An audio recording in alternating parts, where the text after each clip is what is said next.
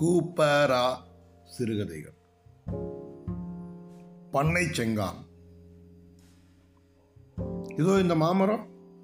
உங்கள் பாட்டன் அவராசை அவன் வச்ச மரம் பழம் கல்கண்டு கணக்காக ருசியாக இருக்கும். இந்த தென்னை மரம் அவர் கையால் போட்ட நெத்து. இப்படி தடத்தோடையே வாங்க. வரப்பில் நடந்து பழக்கம் இல்லை பட்டண வாசத்துக்குள்ள என்று வேகமாக விடாமல் பேசினான் செங்கான். நானும் அவனும் என் நிலத்தில் ஒரு உரத்து வரப்பின் மேல் நடந்து போய் கொண்டிருந்தோம். இது எப்பப்போ அறுக்கலாம்? என்றேன். நிலத்தில் நின்ற பயிரை காட்டிக்கொண்டு செங்கான் இன்னும் கொஞ்ச நாள் போகணுங்க. தொண்டை கருதா இருக்கு.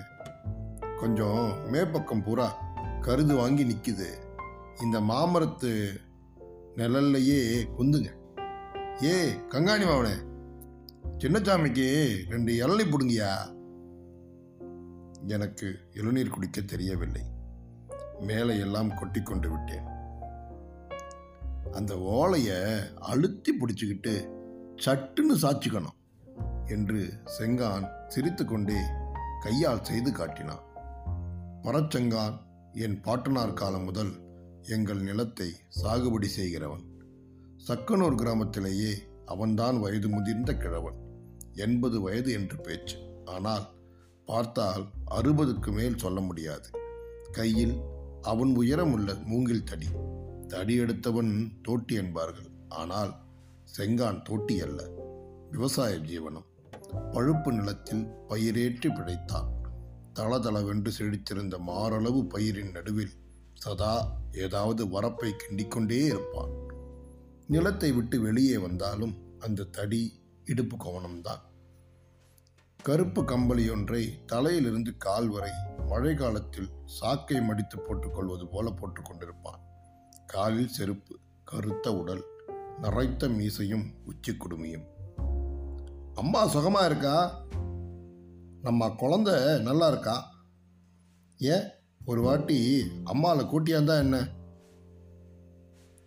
செங்கான் கொஞ்ச தூரத்தில் உட்கார்ந்து கொண்டு கால் செருப்பின் வாரை இறுக்கிக் கொண்டிருந்தான். காலாவதி காலத்தில் நான் வருஷா வருஷம் என் கிராமத்திற்கு போய்விட்டு வருவது வழக்கம். நான் போகாவிட்டால் செங்கான் விடமாட்டான். அவன் கொடுத்ததை வாங்கி கொண்டு வருவேன். பாதி பணம் போய் வருவதில் செலவாகிவிடும். அவன் கொடுக்கும் குத்தகை என் பாட்டனார் காலத்தில் ஏற்பட்டது.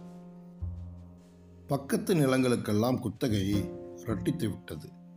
அந்த தடவை நான் கிராமத்திற்கு போயிருந்த பொழுது எல்லோரும் என்னை பரிதாப பார்வையுடன் பார்த்தார்கள். சிலர் கிட்டே நெருங்கி யோசனை கூறினார்கள். பாவம் வருஷத்துக்கு ஒரு முறை வருகிறீர்கள். உங்களுக்கு இந்த ஊர் நிலைமை எப்படி தெரியும்? கிழவன் ஏதாவது குத்தகை தருகிறானா இல்லையா? ஊரெல்லாம் குத்தகை ஏறி போச்சு. உங்களை மட்டும் அவன் ஏமாத்துகிறான். என்று சொல்லிக்கொண்டு ஒருவர் முன் வந்து தாம் ஒரு ஆளை இரண்டு பங்கு குத்தகைக்கு பேசிவிடுவதாக சொன்னார். இல்லை இதனால் என்ன பிரமாதம்? ஏதோ ரொம்ப நாளாக இருக்கிறான் இருந்துவிட்டு போகட்டும் என்று நான் வழவழவென்று பேசினதை கேட்டதும் அந்த மனிதருக்கு தைரியம் வந்து விட்டது. சும்மா இருங்க சார் நீங்கள் தாட்சண்யப்படுகிறீர்கள். நான் எல்லாம் ஏற்பாடு செய்து விடுகிறேன்.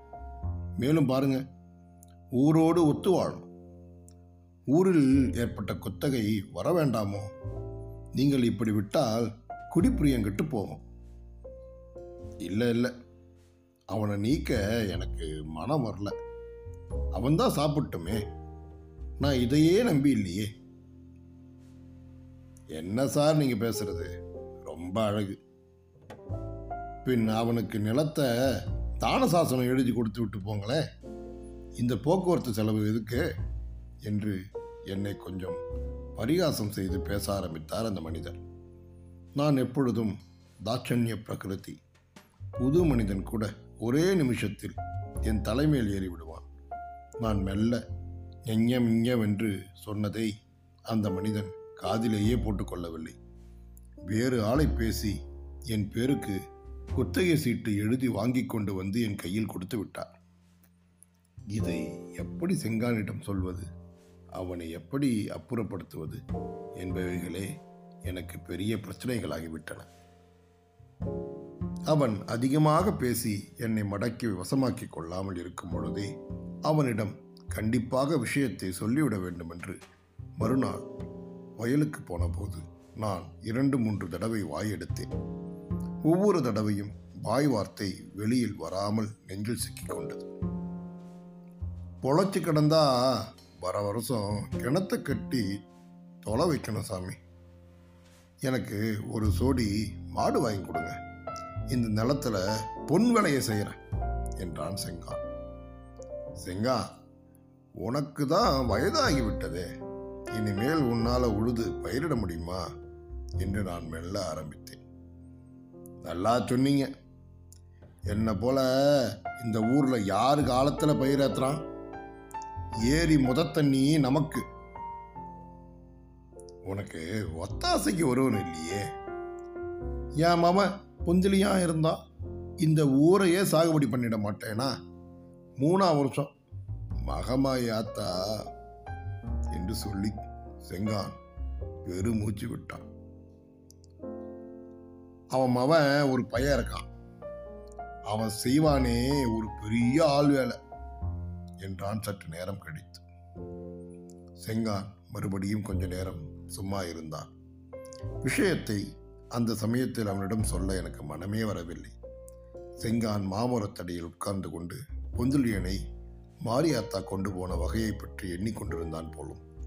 திடீரென்று தலை தூக்கி என் முகத்தை பார்த்தான். ஏஞ்சாமி நான் பயிரிட முடியாமல் போட்டுடுவேன்னு ரோசனை பண்ணுறீங்களா அது இந்த உசுர்லேயே இல்லை. நிலத்துல ஈரம் இல்லை. சக்கையா போச்சு மண் ஏழு எட்டு கடை கட்டுனா நல்லா இருக்கும். கட்டலாங்களா? பொழுது விடிந்து விட்டது. தூரத்தில் நரிகள் ஊழையிட்டன வாங்க நேரத்தில் வீட்டுக்கு போவோம் சாமி. உங்களுக்கு இருட்டில் நடந்து பழக்கம் இருக்காது. என்று முன்னே வழிகாட்டி கொண்டு செங்கான் வேகமாக வீட்டை நோக்கி புறப்பட்டான். அவனை பின்பற்றி செல்வது கூட எனக்கு கொஞ்சம் சிரமமாக போய்விட்டது. ஏன் ஜாமி? என்னை விட்டு நிலத்தை மாற்றணும்னு ரோசனையோ? என் உசுரில் இன்னொருத்தன் அதில் ஏறு பிடிக்கவா? முடியுமா எங்கனாச்சும்? என் நிலத்துல எவன் உழையுவான் பார்க்குறேன் அந்த மண்ணு தான் அவனுக்கு விளைவாளா? கொஞ்ச நேரம் மௌனமாக நடந்தான். நான் ஒரு வரப்பில் கால் தடுமாறி வயலில் தண்ணீர் கட்டியிருந்த சேற்றில் காலை வைத்து விட்டேன். கிடக்குங்க வாய்க்காலில் காலை கழுவிக்கலாம். நாற்பது வருஷமாக என் கையால் வரப்பு பிடிச்சி வாய்க்கா பிடிச்சி. பெரியையா இருந்தா என்னை விட்டு மாற்றணும்னு நினைப்பாங்களா? மண்ணை கண்ணா காப்பாத்தி என்று சொல்லி வந்தவன் திடீரென்று நின்று நான் விட மாட்டேன் சாமி நான் விட மாட்டேன் என் மனத்தில் ஒரு தீர்மானத்திற்கு வந்துவிட்டேன். நான் மாற்றுகிறேன் என்று உன்னிடம் சொல்லவில்லையே. அதானே கேட்டேன். ஒரு கலம் அரை கலம் நீங்க சாப்பிட்றத நான் சாப்பிட்டா என்ன?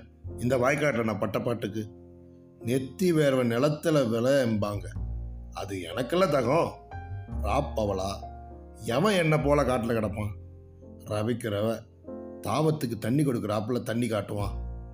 நேரம் அறிஞ்சு நம்ம காட்டு லட்சுமி என்னோட பேசுவாளே. ஒரு வருஷம் சூற உண்டா சாவி உண்டா தரிசு உண்டா? மூணா வருஷம் மழை இல்லாதப்ப கூட பயிரைத்தி விட்டேனே. இந்த வயக்காட்டில் உழைச்சே தான் நான் சாகணும் சாமி. இதை விட்டா நான் செத்து போவேன். காலை ஐந்து மணிக்கு பல் தேய்க்க நிலத்து பக்கம் போனேன். செங்கான் கணீரென்ற குரலில் ஏற்ற பாட்டு பாடிக்கொண்டே தண்ணீர் பாய்ச்சி கொண்டிருந்தான்.